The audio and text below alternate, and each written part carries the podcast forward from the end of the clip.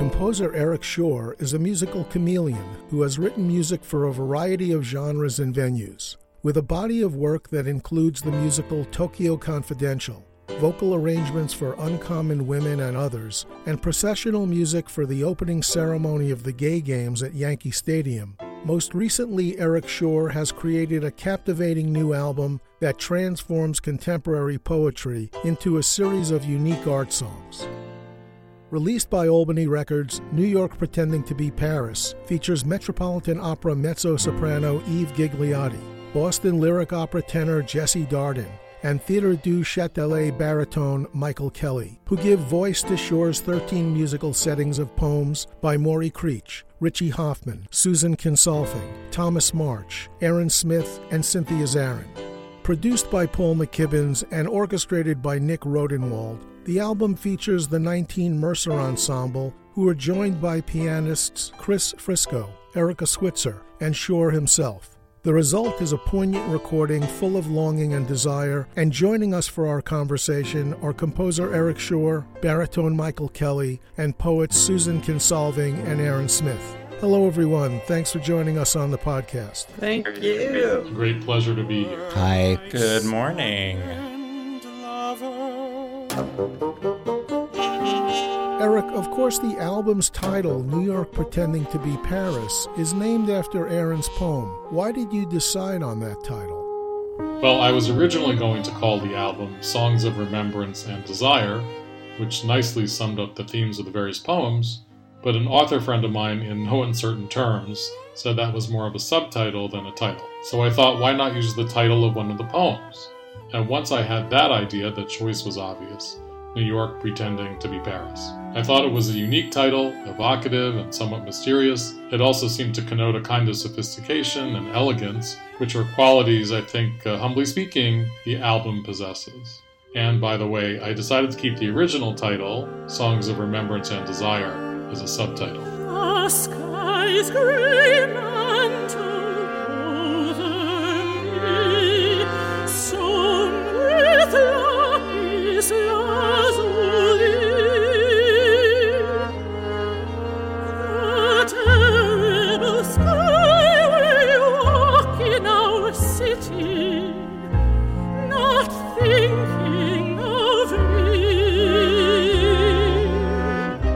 Your interest in poetry and its connection to music has been an idea that took hold very early in your life.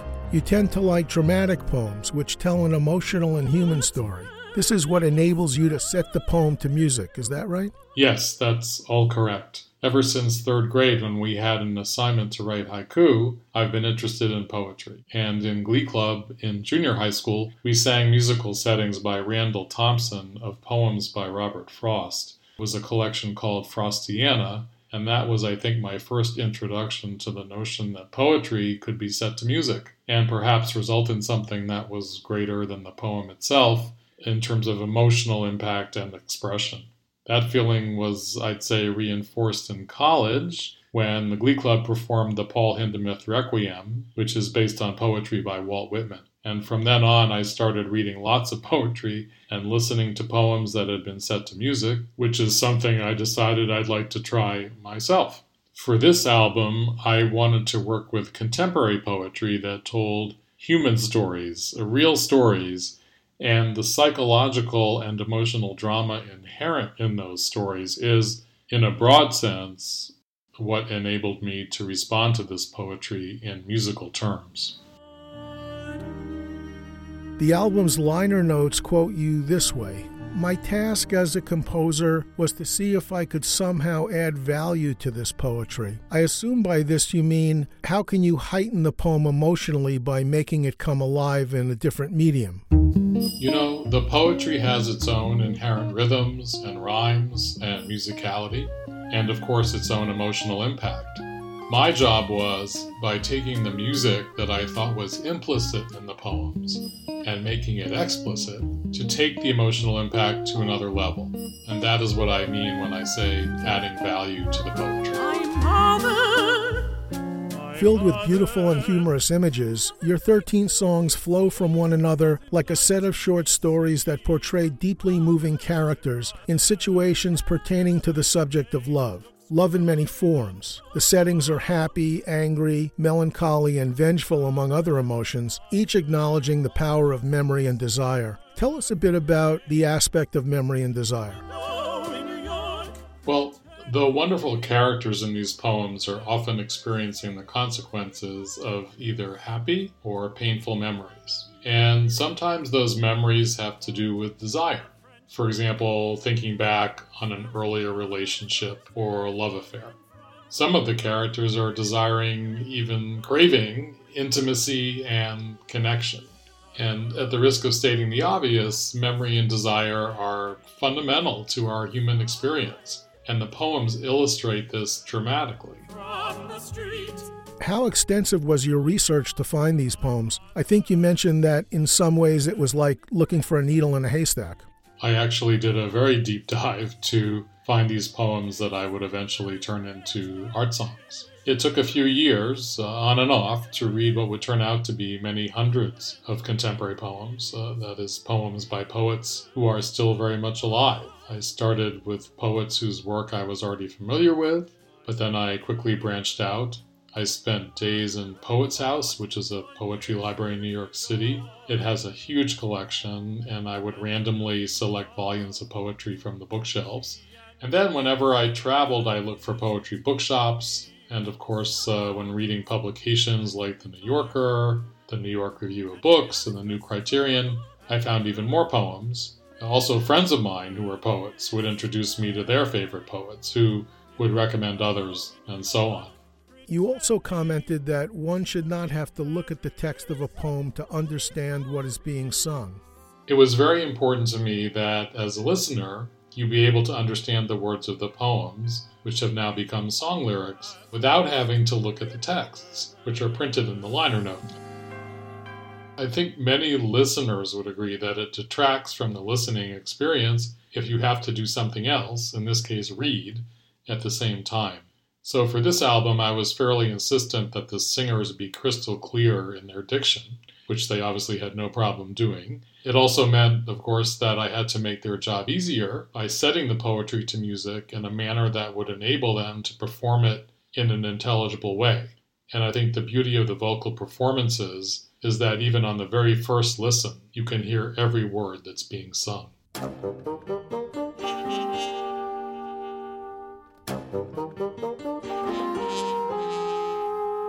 The diverse subject matter of these poems is reflected in your varied musical vocabulary and tone painting, and your musical choices reinforce the poems. You also have a keen awareness of the organic rhythm in the words, as every syllable seems to be given its proper weight. Tell us a bit about how the cadences in the sentences adapted to your musical settings. I heard music in all these poems when I read them, which is why I chose them ultimately. And I responded to the inherent rhythm of the lines and the text. And then when you're setting a text, it's very important to make sure you're not musically altering the cadence of the natural spoken word. Some of the poems actually have a very clear internal meter or time signature. It was obvious that the poem Liquid was going to be a bossa nova, and that New York pretending to be Paris was going to be a waltz. In general, I try to be very respectful of the text. Sometimes, though, the way lines of poetry are laid out on the printed page doesn't correspond to what I feel the musical lines in the song should be.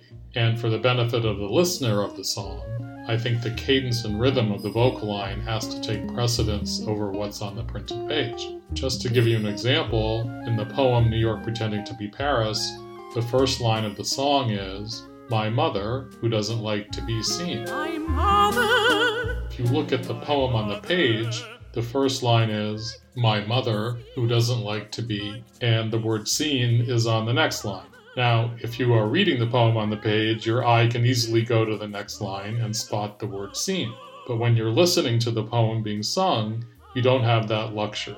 Ultimately, by setting a text in a way that the listener would be used to hearing it, you make it more intelligible and, by the way, easier for the singer to sing it. You mentioned that the pieces on this album are like dramatic stories or mini musicals. You've written a lot for musical theater. What's the difference between writing for a musical and writing for a song cycle such as this? In my mind, there is no difference between the two. In a music theater piece, the function of the music is to illuminate the emotional state of the characters who find themselves in dramatic situations. And in the art songs on this album, we also have characters in dramatic stories and situations. My task is to create the musical language that describes and enhances the drama in the poetry. And this is the same process I go through when working in musical theater.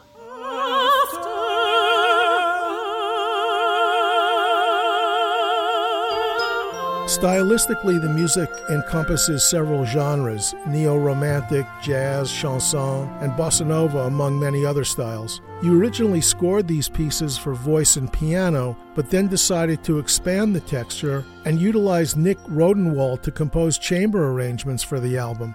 Talk about the evolution from the two part texture to these arrangements for small orchestra. Nik hewed extremely closely to my arrangements for piano and voice virtually every note that is in his arrangements for the larger ensemble is also in the piano vocal score. So it was a very natural evolution from just singer and piano to singer and chamber orchestra. And I'd say what's genius about Nik's work is that he had great respect for the original arrangements and was able to expand them in a way that seems totally natural and organic. His arrangements are filled with tones and colors that enhance not only the word painting, but the fundamental emotional message.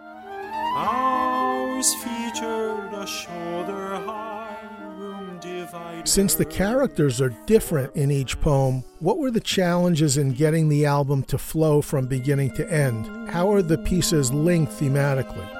Well, all of the poems deal with the themes of memory and or desire, and they tell very human stories about modern life and all sorts of relationships, people falling in love and out of love, people searching for intimacy and community, people in mourning. There are stories about parents and children. And I like to say that while each song is a small, self contained portrait, the album as a whole is like a big landscape sized painting of human emotion.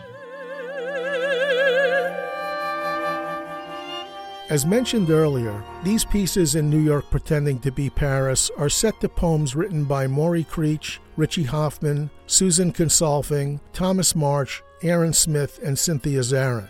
We're very fortunate to have two of these wonderful contributing poets joining us for the podcast Susan Kinsolving and Aaron Smith.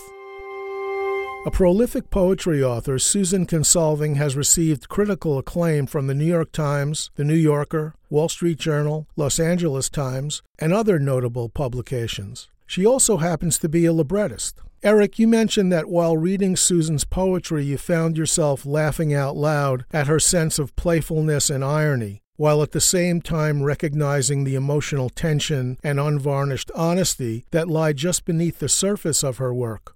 Tell us a bit about Susan's poetry and working with her. I think it's safe to say that I've read every one of Susan's poems that's been published. Many are infused with her trademark, delightfully dark humor, and some of the stories she tells are quite unusual, but they are always believable and very impactful. They're certainly grounded in emotional reality.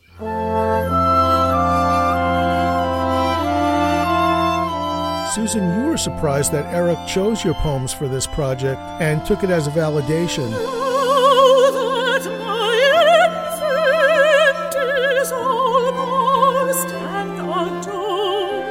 Well, first of all, you used the expression that I was found like a needle in a haystack, and I was thrilled to be that needle. If you want a metaphor, I'll take that with an eye, a thread, and a pierce. So that was very exciting for me to work with Eric because he got the work, understood it in a deep way, Poetry, of course, is sound and sense, meaning sound and meaning, and he took that meaning into a greater realm of sound. So I was thrilled with the result. I was, yeah, validated and honored, and I really like listening to my work.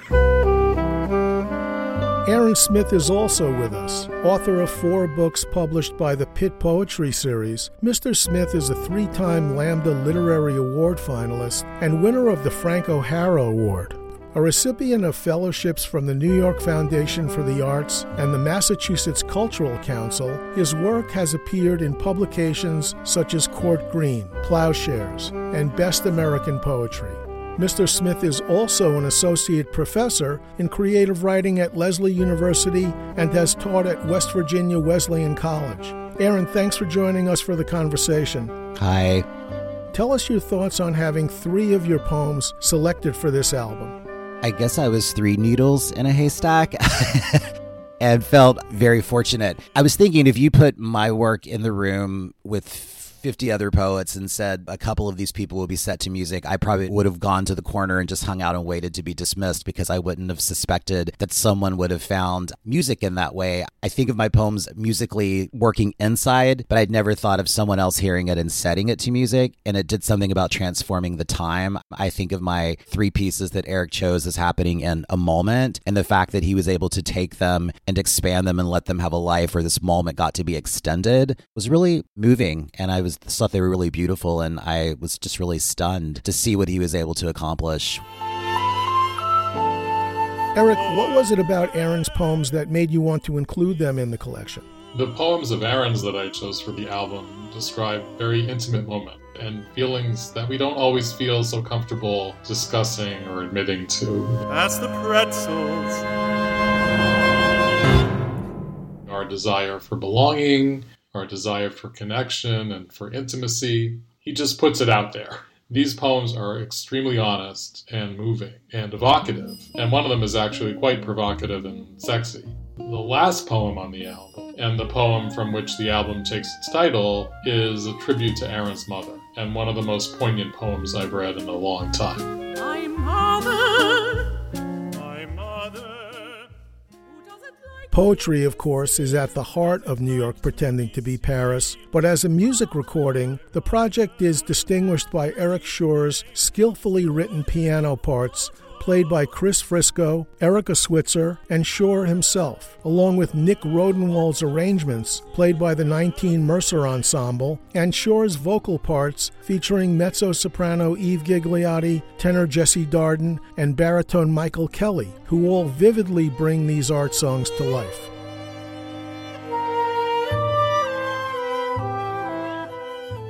Sought after for his riveting interpretations, Michael Kelly has performed with many of America's leading orchestras and opera companies, including the Cleveland Orchestra, Detroit Symphony, Houston Symphony, St. Paul Chamber Orchestra, Chicago Opera Theater, Boston Early Music Festival, and Ars Lyrica, to name but just a few.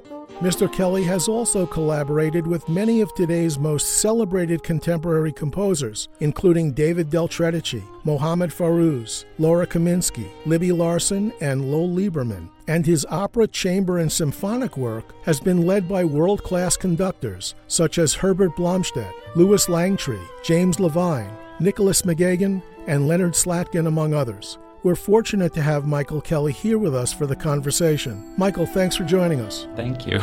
Part of this recording's appeal lies in its stylistic breadth. Tell us about your overall experience performing this music. Well, you know, the thing that I look for as a singer in the repertoire that I choose to perform or record or to collaborate often has to do with the emotional content and the way it's laid out in timing.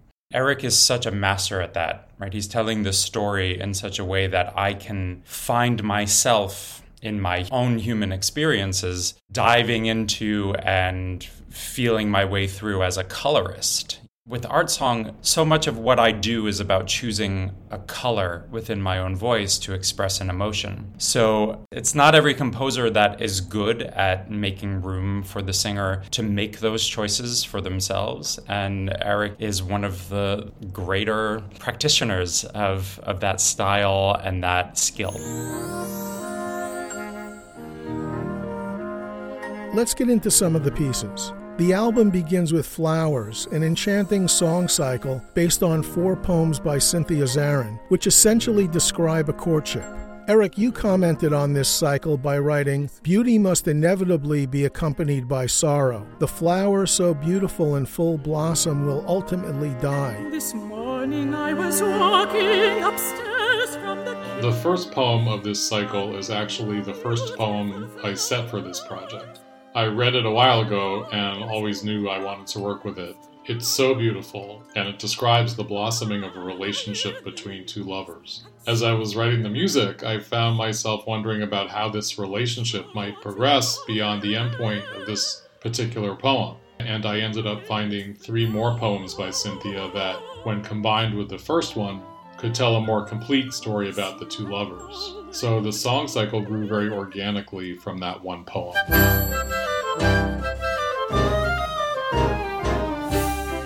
What's interesting is the two middle poems are connected in that they share some nautical imagery. The second poem mentions a windward ship, and the third poem describes the lover's bed as a ship, and also talks about waves of sleep. I would also point out that the first and fourth poems are linked in terms of imagery. The first poem mentions flowers, and the fourth one talks about the buds of crepe myrtle trees. The funny thing is, I don't think I was consciously aware of these connections when I initially selected the poems. It was only after I started to work with the poetry musically that I noticed that. And then I thought, okay, these four poems are destined to fit together in this special way. You know, the whole song cycle seems very Japanese to me, in a way because Japanese culture embraces the notion of ephemerality or impermanence. Because you like to sleep with curtains drawn. The almost cliched example of this is that you can appreciate the sublime beauty of the cherry blossom, but you also appreciate at the same time that such a beautiful thing cannot last very long. And this song cycle is filled with such joy, but also with inevitable sorrow. Morning After Commute by Thomas March describes a first encounter that could lead to a courtship. As we walk out, we could be any two unknown, untired men. Tenor Jesse Darden gives a moving performance in conveying the many emotions of this poem's protagonist. Eric, tell us about how you handle this treatment. This poem is ostensibly about a one night stand, it beautifully captures this mix of wonder and anxiety and regret associated with that kind of situation. But there is the possibility that the one night stand could evolve into a more lasting connection. I think there is a lot of tension in the poem between anxiety and optimism, and that tension informs the musical choices I made. Jesse Darden, the singer, takes this tension to a whole other level by imbuing his performance with this perfect mixture of hesitancy and optimism or buoyancy. And I do not try to interrupt your gaze until we have to say goodbye and start our separate days. To leave one blue and grimy with regret. Richie Hofmann's Proustian memory poem, French Novel, amplifies the romantic allure of a scene depicting young lovers reading books in bed and listening to piano music. Michael, you're featured on this along with pianist Cris Frisco. Give us your impression of this song and how you approach your performance. The poem takes us to such an intimate place.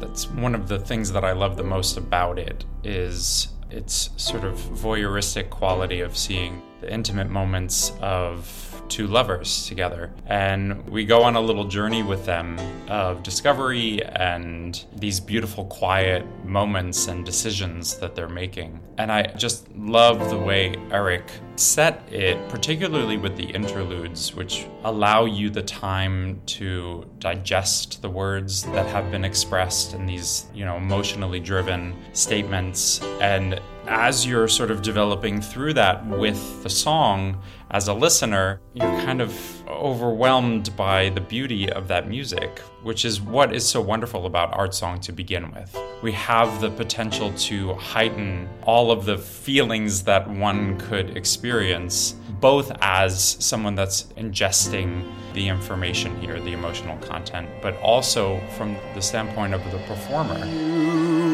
Were my second lover.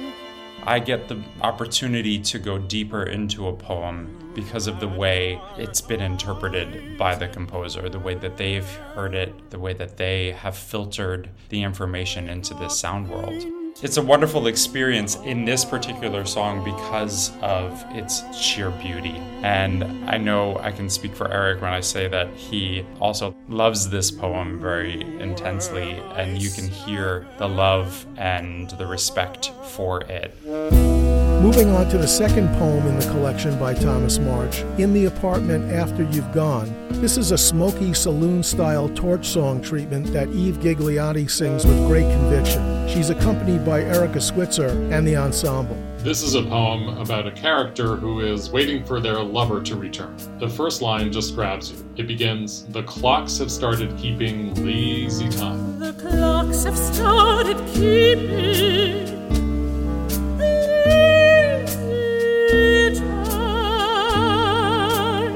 I just love that phrase.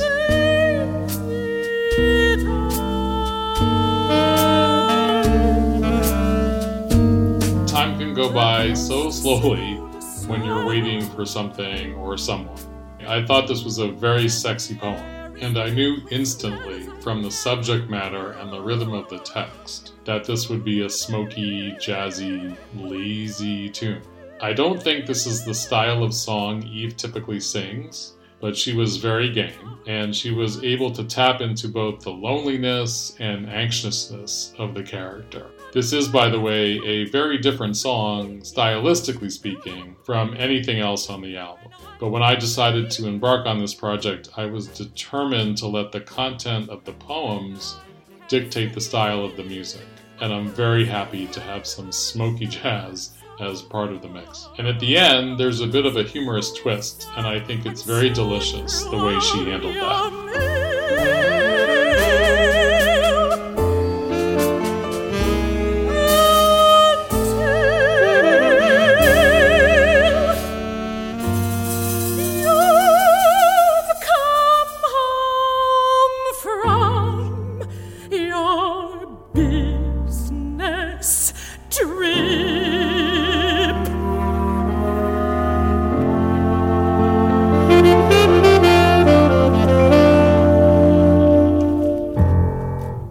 We come to a beautiful setting of a poem by Morri Creech, Elegy for a Small Town Psychic. It's really a poem all about remembrance. It's an elegy, a lament for the dead. And in this case, the poem is honoring a psychic who provided a great resource, I guess you'd say, for the residents of her small town. She could guide them and she could console them with predictions of perhaps a brighter future. So, this death of a pillar of the community, if you will, even though her readings might not have always been accurate, was a profound loss for that community. And the narrator of the poem remembers her with great fondness. Weekdays you rummaged through the universe, the universe spinning around inside your crystal ball. You rummaged for lotto numbers, the checkout girl's lost purse. Some plumber's vagrant niece who wouldn't call. Liquid by Aaron Smith depicts a fleeting yet memorable encounter. Featuring baritone Michael Kelly with Cris Frisco at the piano, this breezy bossa nova treatment works perfectly with the lines The men of Cambridge jog shirtless this morning, like it's normal to be beautiful and looked at. Aaron, tell us about this poem. Well, I was thinking about the number of times that I fall in love in a beautiful Cambridge day or when I lived in Manhattan. A man of Cambridge jog shirtless this morning, like it's normal to be beautiful and looked at, unsecreted from courts, but not yet tan. Their meaty chests weave among overdressed pedestrians. It's interesting because these experiences, I think we all have them, are so internal and they're so fleeting in a way. And then you move on and you're in love with the next person that you're passing. And it was lovely to hear that internal experience taken out of the inside and hearing Michael sing it and Eric sing this very private sort of desire moment, very openly and loudly and beautifully. So I loved getting to experience the other side of what it felt like to write it. I got to experience another side of what perhaps it was like to read it or to have it expressed in a way that I hadn't been able to, obviously, as the writer, experience it. Eric, the emotion of this poem, along with the natural rhythm in the text of Aaron's poetry, dictated the style of the music. You said you instantly heard the bossa nova beat and all of its sultry associations. Exactly. Between the sexiness of the story and the rhythm of the lines, it just seemed obvious this should be a bossa nova. I'm curious to know, though, since we have Aaron here, when he's writing something like this, what rhythm, if any, he hears, or if it's akin to what I heard. It's wonderful to be able to ask the poet himself this question.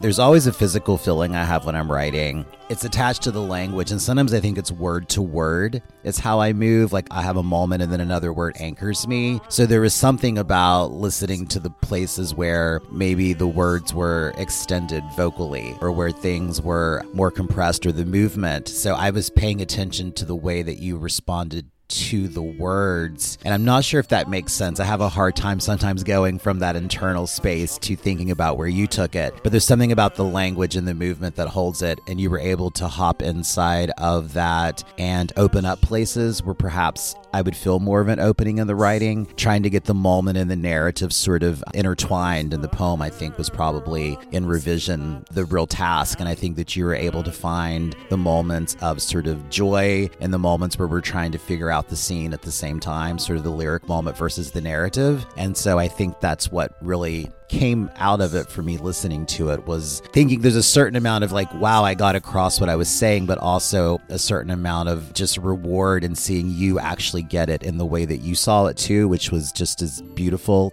against his hip. there aren't a lot of musical genres where you can have this internal moment of lust. I just thought this was such a private experience and to get to have it, you know, hear another man sing it openly and this private experience was just really a lovely way. And I think that the art songs did so much of that on your album. There's so many moments that I don't think I would have gotten to hear in another sort of genre. So I think that's really quite striking for me as the writer and hearing the other pieces. That makes sense to me. And musically, there were places in the poem where I felt that the rhythm needed to relax a bit and even go out of time. And I thought Michael, while rehearsing it and ultimately performing it, found spaces in the poem in which he could choose to dramatically enhance what was already on the page, musically and lyrically. He took it to another level, which is what great singers can do.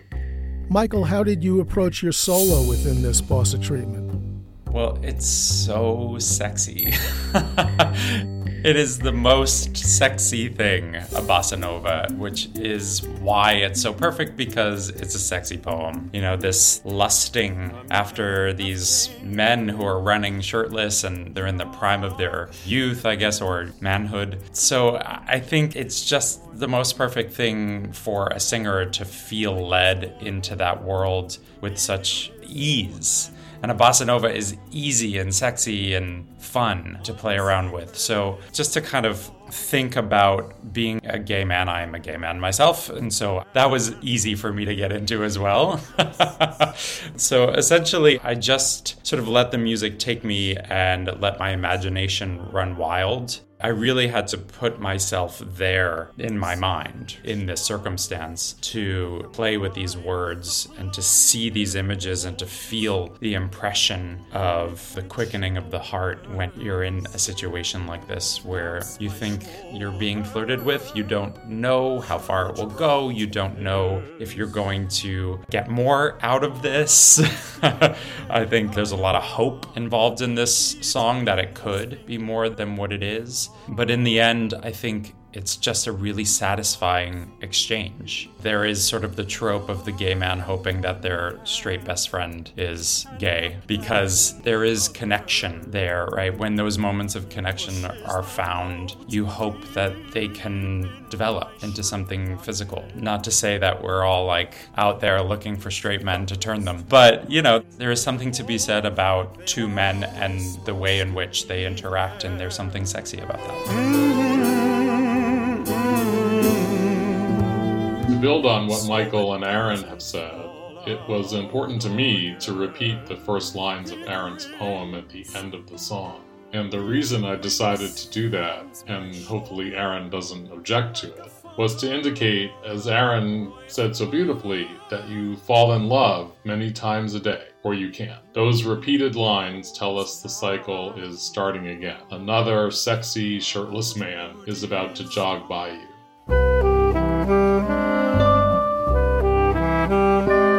Then we come to Aaron Smith's second poem for the collection. After all these years, you know they were wrong about the sadness of men who love men, which features tenor Jesse Darden and Eric Schorr on piano. This poem expresses a profound desire for belonging, connection, and intimacy, which is sometimes complicated by the unavailability of those who are the objects of our affection. Aaron, tell us about this poem.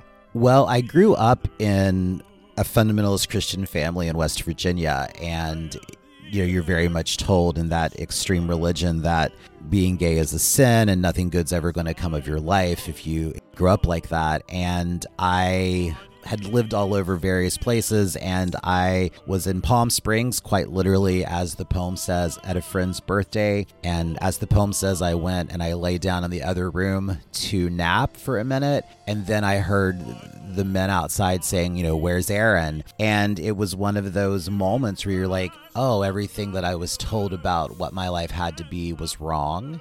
And they were wrong about the sadness of men who love men. And it's that wonderful moment for me that I s- still think about where it's like to hear these men calling your name, looking for you, and how you've waited your whole life to be in that particular community, in that particular life, and geographically, personally, emotionally, to have a sense of belonging. And it's just that moment of being missed. So I think for me, it is looking back and thinking about this is what we're told, this is the cultural narrative, but this is the reality of who I am, and I think who many queer people are, you know, who have chosen families or have, you know, stepped away from narratives that no longer serve them a lot of my work happens in moments. I'm thinking about this particular moment and just being able to stop in it and slow it down, which I think is what Eric, again, has done with the music. It's like we get to stay in it for a minute and live inside of that. And I think the music that he set to it so beautifully captures and transforms that intimate experience into experience that I think still intimate, but is for everyone to consume.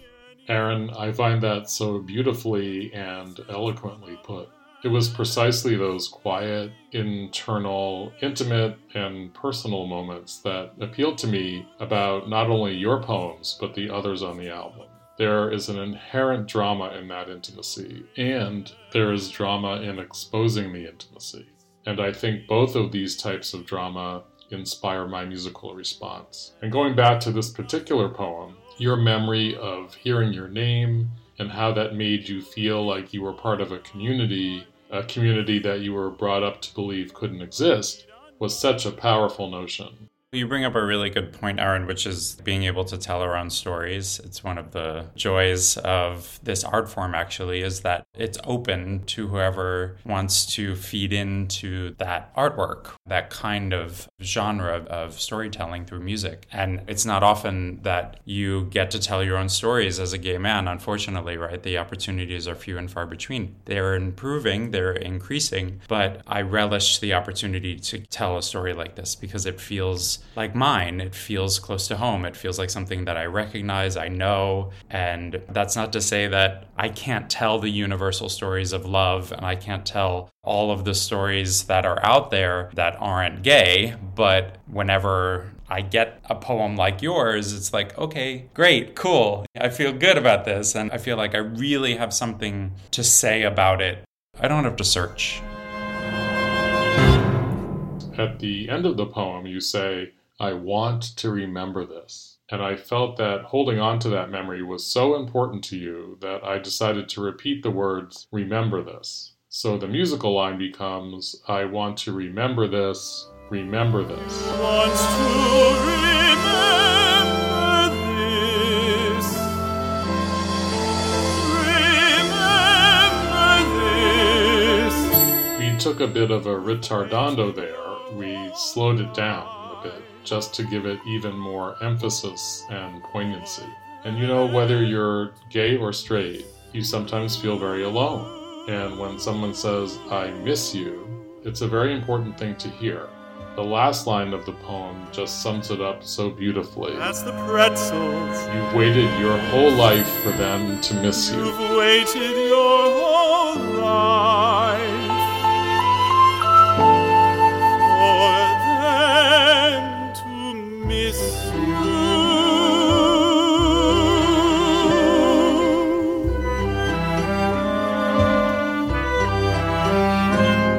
is often important to remember that you know you're gay you're straight you feel all of them. You don't get cut off from feeling certain things. And i think it's even what the movie bros the first gay rom-com that was produced and released by a major studio the question was will straight people show up to see this movie? Well there is every emotion that straight people feel are showcased in this gay movie. So i think that there's often a hesitance for straight people to enter into a gay world thinking that they won't be able to notice or recognize themselves in it but we've been doing it a long time we've been watching straight movies listening to straight relationships and we're able to relate to the emotional content of them because it's the human condition not a sexual condition Having written Passing Stranger, I keep thinking how Walt Whitman would have loved hearing, boy, would he love your poem in Eric's setting and your singing. His ghost is smiling. I'm constantly offering up gifts to the ghost of Walt Whitman, so thank you.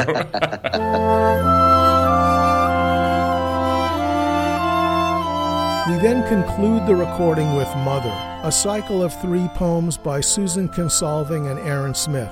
The first two pieces are by Kinsolving. They explore some rather unexpected and unconventional subjects, all with Kinsolving's trademark dark humor.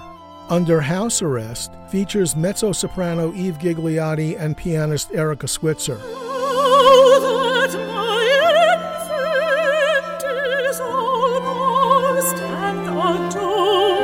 The text is startling in its disclosures by a mother. It reads Now that my infant is almost an adult, I will admit how one midnight I lifted her tiny body out of the crib and carried it far into a field. Susan, this mother seems to give herself permission to confess for this reckless act. Yes, the poem has disturbed many a listener and reader. I'm often asked, Did you really do that? Which is a question I've heard about other poems of mine. And my stock answer is uh, people say, Did that really happen? And I say, Yes, it happened in my imagination and perhaps elsewhere. I think one needs to be intentionally elusive, if not instructive, about the creative experience, in that it always has a seed, of course, of experience, but it is an act of imagination. And of course, this is an effort toward a literary, a poetic expression of a feeling.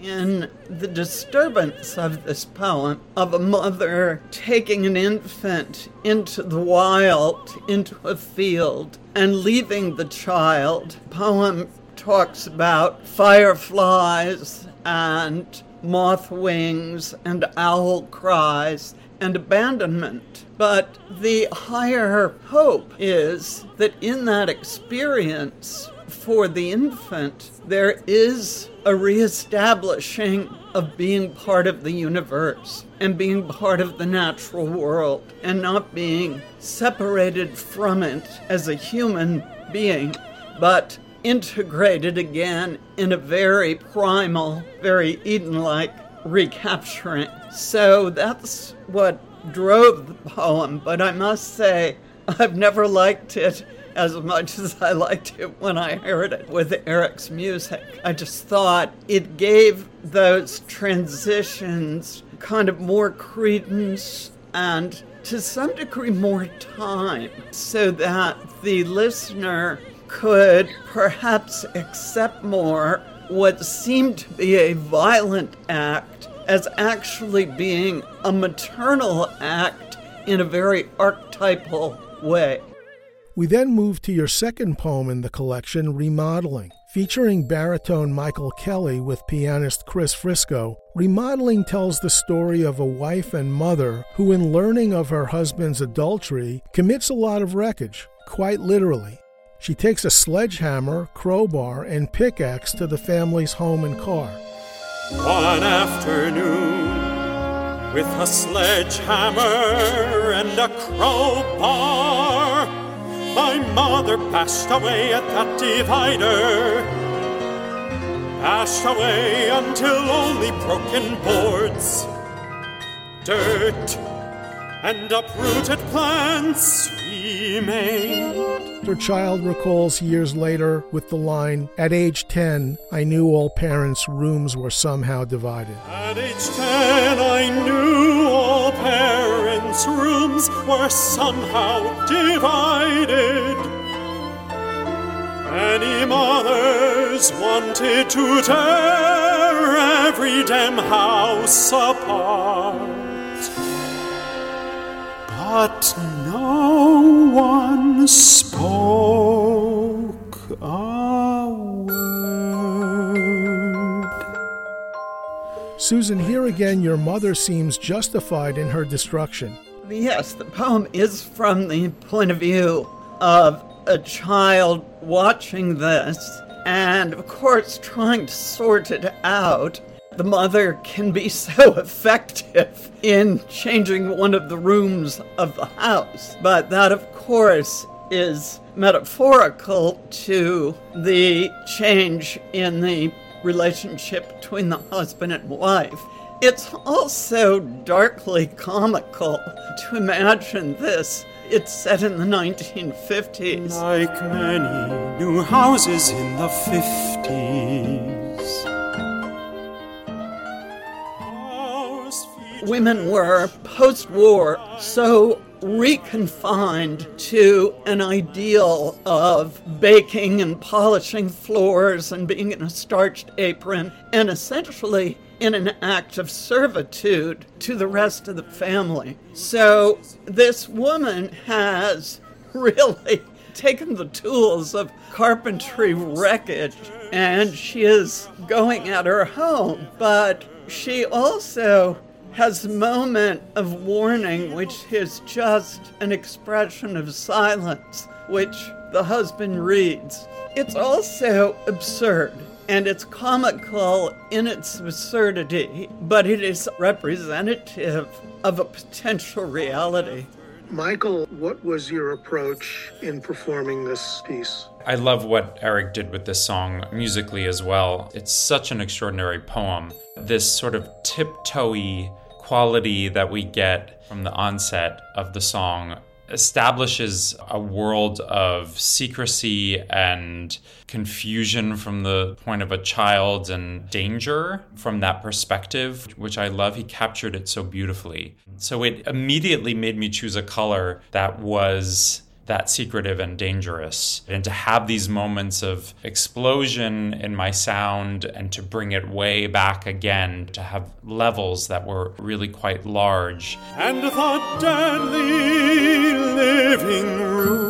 Obviously, this is told from the perspective of the child looking back on that experience, but also one wants to give the listener the impression of this memory being very burned into this person's brain. Why else tell it? It was a profound experience, probably changed them forever. And I think Susan did such a beautiful job in being descriptive about the place we really get a sense of this house and what it looked like and what it felt like. You can picture it. You can almost smell the Pine-Sol and sort of the cleanliness of this house then being wrecked ruined, and that being such an incredible metaphor for the ruining of a relationship, the ruining of the innocence of probably this child experiencing this and coming to this understanding that, you know, adults are messy in ways that they didn't think they knew or think was possible. So I tried to bring in as many aspects of those layers of understanding of this storytelling.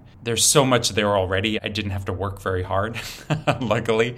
But I tried to bring that again through the sound of my voice, but also through my use of diction as well, to try and be a little precious with it at times and then being very explosive. Every damn house apart. I still remember when I first heard you sing and that sense of the violence in the poem being withheld and then being just as you say exploded was so exciting to me. I almost fell over. We end the album with the final song in the Mother Cycle, Aaron Smith's third contribution to the collection, which is also the title piece. New York Pretending to be Paris. It features tenor Jesse Darden and mezzo soprano Eve Gigliotti. Aaron, this piece is a tribute to your mother, is that right?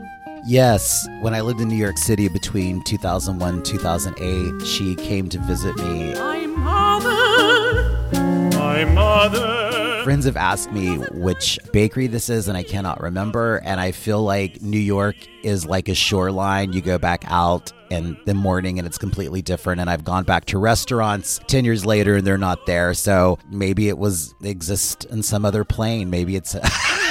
maybe we stumbled upon an unknown street in New York and it vanished. But she did kind of what Susan was saying. It's based in truth and then it becomes its own thing with imagination and with art and revising. And she wanted us to take her picture. And I think one of the blessings and curses of being an artist and a writer is sort of that overwhelming awareness of a moment, of mortality, of time passing. And my mom died three years ago. And to have this poem now in existence and to remember this actual moment and then to have it set to this lovely music and this arrangement. This thing that was happening to me and my sister was there, and I know Eric reconfigured it to have her brother and sister singing. To actually get to have this experience now saved in this other realm of music, not just language, of my sister and I getting to be there and have this. It's really a special thing to have happened. And, you know, I'm just trying to write a poem that's honest and feels intimate for my mother and my sister and myself. And then for it to sort of be reconfigured into this other space is really an amazing experience. And I'm so honored that it moved Eric and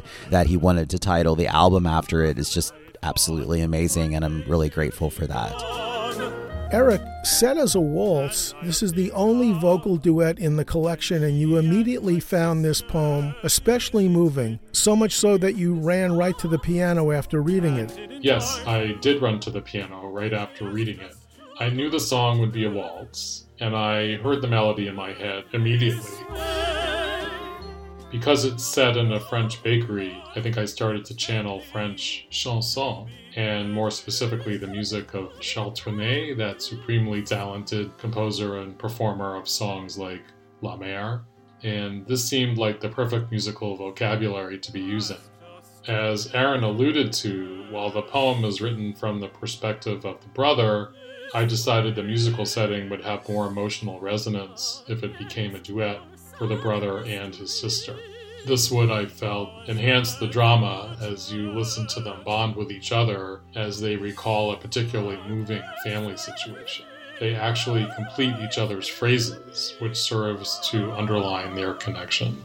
And what I also love about the structure of the poem is that it starts out in an almost joyful way with the brother and sister remembering their mother sitting in the window of the bakery, and then it takes on a much more melancholy tone at the end. My task was to figure out musically how to express and dramatize that change in tone. And what starts off as a lilting, almost seductive waltz becomes a much slower, I guess you'd say, dirge, accented with tolling chimes. And trying to find the right musical vocabulary to express these shifts in emotional tone is what challenges me as a composer.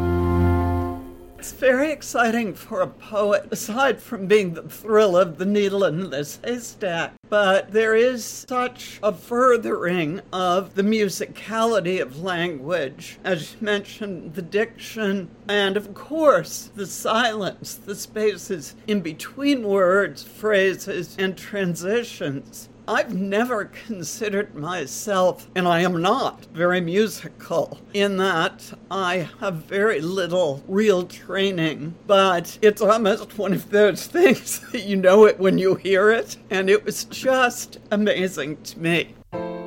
Eric Schorr, Michael Kelly, Susan Kinsolving, and Aaron Smith. Thank you very much for joining us for the podcast to discuss New York pretending to be Paris.